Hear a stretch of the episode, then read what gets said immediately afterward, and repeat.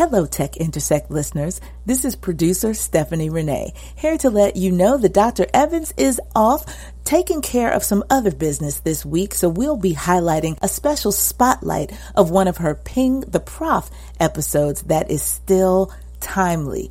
But before we get into the content, we want to let you know that on June 1st, Dr. Evans will be hosting a second free Secure Your Crypto Bag webinar.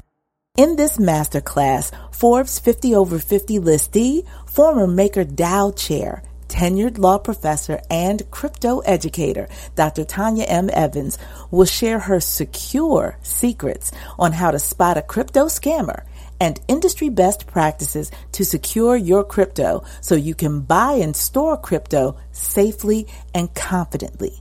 Claim your advantage in the new economy. Prepare to win in the future today. Again, this masterclass will be held on June 1st, 2022 at 6 p.m.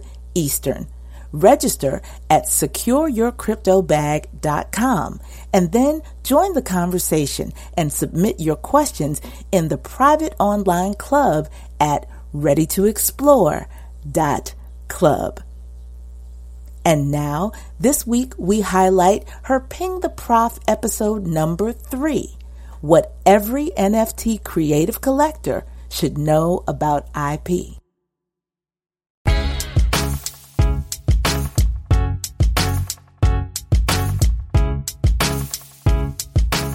Welcome to Tech Intersect. I'm your host, Tanya Evans, and my life and work exist at the heart of law, business, and technology. Yeah, I've earned a few fancy titles and degrees over the years, but the bottom line is I'm a writer, speaker, teacher, and lifelong learner. And I'm really excited that you've joined me on this journey. So, what is Tech Intersect? Well, it's authentic, empowering conversations with really interesting guests who demystify complex topics to prepare you for the future. Because your future is now.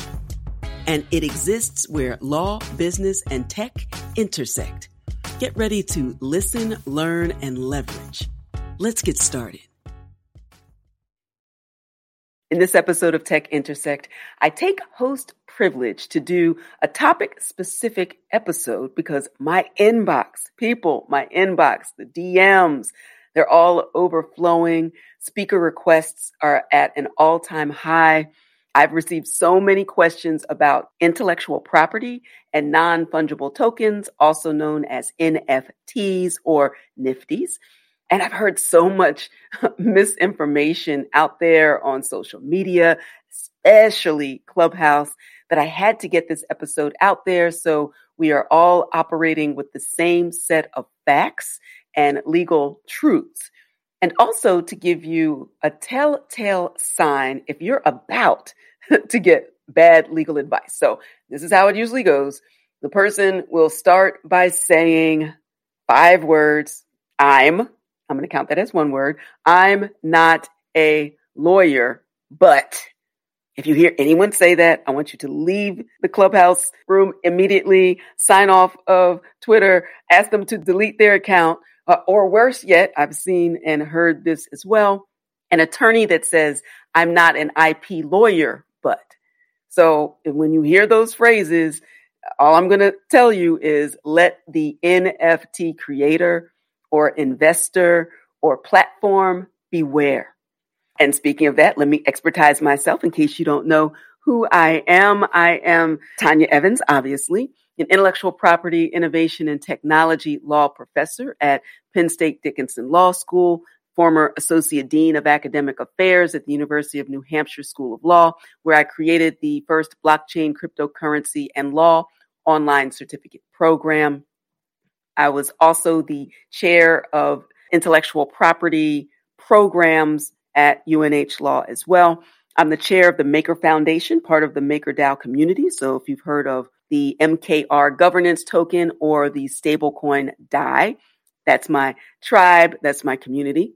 I'm also the creator of the From Cash to Crypto suite of courses and owner of Advantage Evans. And I wrote CryptoKitties Cryptography and Copyright back in 2018. For BYU, Brigham Young University's Copyright and Trademark Symposium. It was published back in 2019. And I've been writing about and fascinated by the intellectual property issues, mostly on the copyright side, copyright and trademark as well, specifically, and also the empowering aspects of the technology for creatives in particular, especially those who are traditionally underestimated from the black and brown community, perhaps from the queer community, women. So I always believed that in the same way that blockchain disintermediated finance, that the same technology could and would at some point do the same in IP intensive industries like art and music and media. Also, clearly collectibles. And we see a lot going on in the sports world as well. So I'm using this Ping the Prof number three to give you an overview of the different types of intellectual property because oftentimes people are confusing or using the incorrect term to refer to copyright. Maybe they're calling it patent or intending to refer to trademark and talking about trade secret or right of publicity. So let me just unpack everything, give you a brief overview of intellectual property, what it is, the different types, drill down a little bit more into copyright and fair use, and finally, identify what rights, this is a question I get almost every day at this point. What rights do you acquire when you buy an NFT? What does the artist transfer? What rights does she retain? And what does the purchaser receive? All great questions, and I'll talk about all of those in this episode. Before we jump into the episode, take a moment to like, share, and comment so that others who would benefit from this content can actually find it. Also, subscribe. And I also invite you to visit my website, advantageevans.com, to learn more about my full suite of From Cash to Crypto courses. There's something for everyone, from newbie to the person who wants to take their crypto investments or their work to the next level to prepare for the future of money and entrepreneurship and work.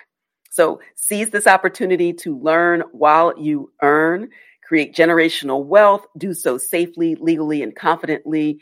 I have multi lesson modules, live coaching, and community. I've worked hard to make it all make sense so you don't have to. I'll give you the unbiased facts in plain language and give you a solid foundation. So please visit advantageevans.com for more information. Okay, it's time to listen, learn, and leverage. Let's get started.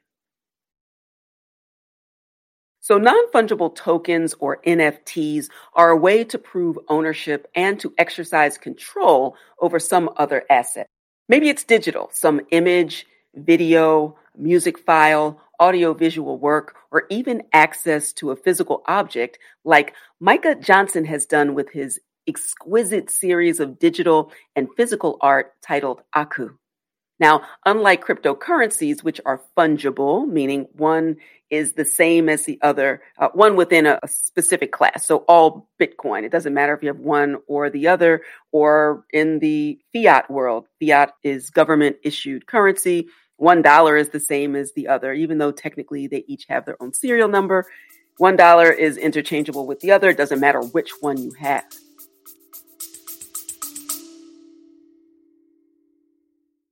You love listening to podcasts, but have you ever thought about starting your own podcast? Maybe you want to build a brand, grow your business, or are looking for an excuse to talk about your favorite hobby. Whatever your reason for making a podcast, Buzzsprout is the place to start. Since 2009, Buzzsprout has helped over 300,000 people launch their own podcasts. Buzzsprout walks you step by step through the whole process and will give you powerful tools to start grow, and monetize your podcast. Ready to get started? Click the link in the show notes to get our free step by step guide to starting your podcast today.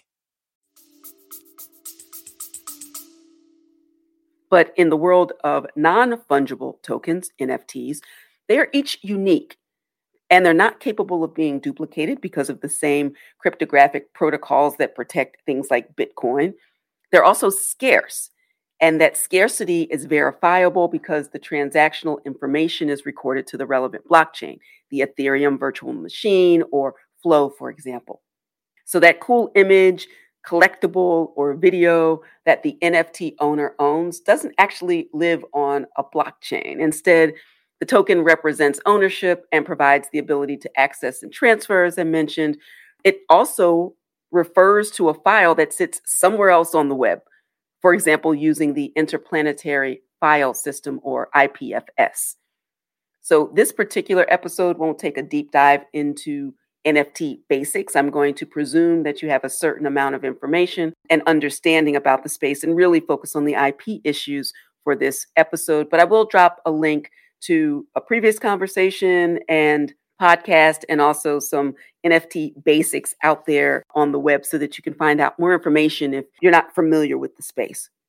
But on to the intellectual property issues. So I'm excited about all the conversations of how NFTs can empower creatives to connect directly with fans, to participate in downstream royalties, and also serve as the proof of facts and circumstances of creation or minting and ownership, and also obviously chain of title.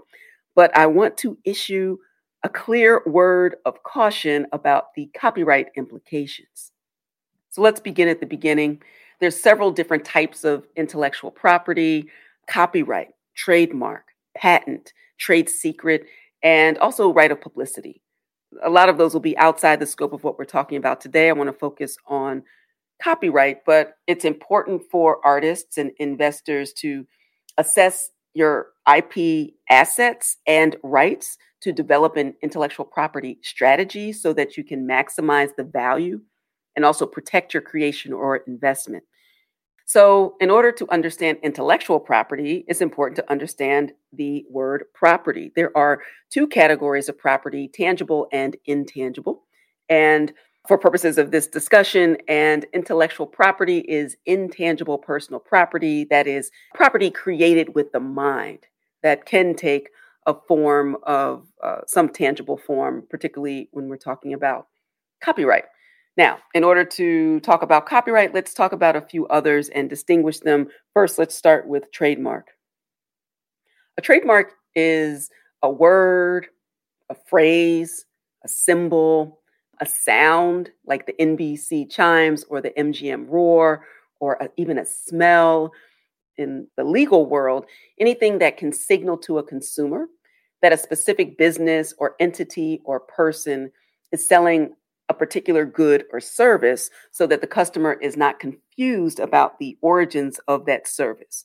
A clear example is seeing the golden arches anywhere in the world, even if you didn't know what McDonald's made or sold. Whenever you would see that, that would be a signal to you as a consumer that that particular symbol is connected to a very specific product or service. Uh, and it also makes me think of coming to America where we had McDowell's instead of McDonald's, and that was problematic. And some lawyers showed up towards the end of the first film, Coming to America. But you don't want people to go in and be confused or even be likely to be confused when they see what appears to be the golden arches, thinking that it's McDonald's and actually it's McDowell. So that's a good example of trademark. There are both state and federal protections for trademarks in this day and age. It doesn't really make much sense to have a, a state specific trademark if a business has a website and is offering their goods or services for sale in interstate commerce, meaning across state lines, then federal law would attach. And you don't have to register your trademark, but there are significant benefits from doing so. So definitely find out more about trademark if you want to know more about those specifics. But trademark is not copyright. Let's talk about patent. Patent gives exclusive rights to the inventor of a thing, a product, or a process that is useful, novel, and non obvious. You can protect software with patent rights under certain circumstances, with some exceptions for abstract ideas. There are also other exceptions for laws of nature and natural phenomena Patent protection lasts for 20 years. There's also trade secrets. So sometimes you don't want to disclose how a thing, a product, or a process works. And if that thing, product, or process can't be deconstructed so that you can figure out how it works just by looking at it, that's a really great opportunity to protect that thing, product, or process by trade secret. That's state by state law. And as long as the thing that is being protected remains secret, that's how long protection would last. Think of Bush's baked beans recipe or the recipe for Coca Cola, for example. Right of publicity is state law that protects the exclusive use of one's name, image, or likeness in commercial activities. That is not copyright.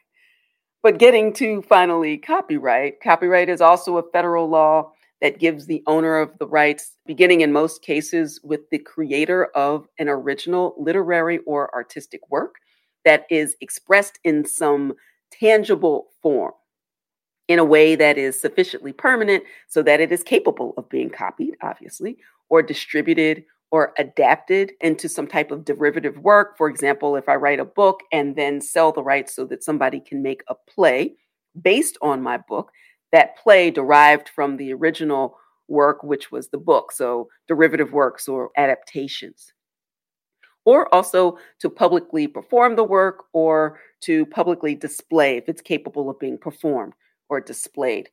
What I've just mentioned are the rights that make up the bundle of rights of copyright. Copyright actually isn't one right, but a bundle of rights the right to copy and distribute those copies, make adaptations, publicly perform, and or publicly display, depending upon the nature of this literary or artistic work. Protection lasts for the life of the author plus 70 years after the author's death.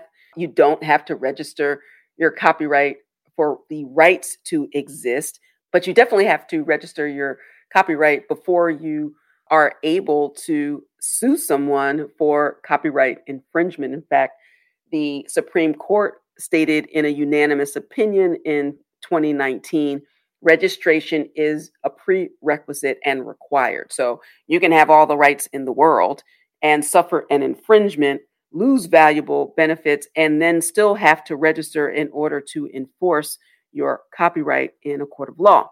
Uh, I would venture to guess that there are many artists who are not taking the time to register their copyrights. So that is a first step as a best practice that you should get into the practice of doing. And I will talk more about that in a future episode, or you can DM me or ping me on Twitter, and I can point you to some additional information. You can also go to copyright.gov and find out how to register your copyright.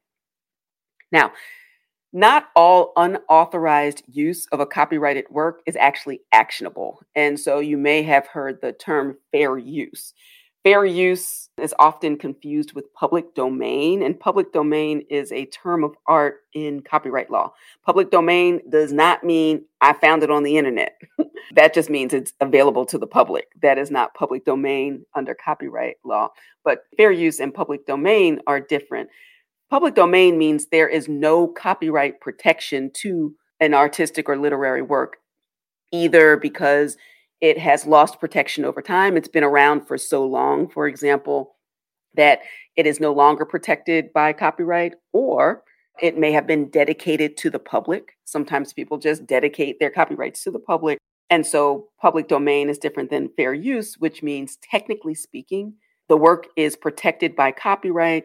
There is some unauthorized use, but there is a legal excuse known as fair use. Now, how do you know if you're making a fair use of somebody else's copyrighted work? Well, a court evaluates this question based on four factors. And they use those four factors to determine whether or not an unauthorized use is permissible. And there's certain uses that are favored. So, non commercial use as opposed to commercial use. Are you making a transformative use of the work? I'll say a little bit more about that in a moment. Is it based on comment or criticism? Is it for education or research purposes? So, not selling it or having some commercial purpose is helpful, but remember there are four factors. Let me tell you what they are. The first factor is the purpose and character of the use. Why are you using it? So, again, are you using it for some non commercial educational purpose, for research, for comment, for criticism, for parody, for example? Some type of commentary that is a valued unauthorized use. And now this is just one of the four factors, but the reason that an artist might appropriate something that already exists to transform it and to make it into something new. That is something that is a favored, highly expressive, and protective creative step. Factor two, the nature of the copyrighted work. So, the work that is being copied, is it highly creative and expressive, or is it pretty much like me talking about the Copyright Act? There are only a couple, a few different ways to say something that is based on fact. And so, unless there's like verbatim copying, then if I haven't created something that's very creative, then there's a little less protection of that versus something that is highly creative and expressive that might be subject to greater and stronger protections. But again, that's only the second factor. Then you have factor three, the amount or substantiality of the portion used of that original work. Did you use all of it? or a small part of it. And technically speaking, you could use without permission 100% of a work, but then your use of it would have to be highly transformative, that you are uh, repurposing it for something completely different, not just, again, verbatim copying. That would be problematic. And sometimes you can use a small part of a work and yet still run afoul of copyright closer to infringement because you have used the heart of the work. This happens a lot in music, for example, if somebody's sampling a hook, they may not take all the bars, but if you take the most important part that is highly identifiable and associated with the original work, even if it's a small part, it might be the most important, the most valuable part. And so that might be the heart of the work, and that might be problematic. And then factor four, the final factor, the effect of your use on the potential market for the copyrighted work. Have you used so much of it and in a way that now people don't have to go and buy the work that was copied because they can find everything that they need in the way that you have used the work? So those are the four factors, the four fair use factors that a court would use in order to figure it out. For artists, I encourage you to be highly transformative in your use that is the type of use that supports collage. And so it's a valuable part of the art world and the music world, but you should tread lightly if you are using existing copyrighted work in your own. As for what someone receives when they are paying for and buying an NFT, now this is important. I've used this example a bit. It's the evidence of ownership and the ability to control, as I said earlier. So think of the example of a deed, piece of paper that represents ownership in a home.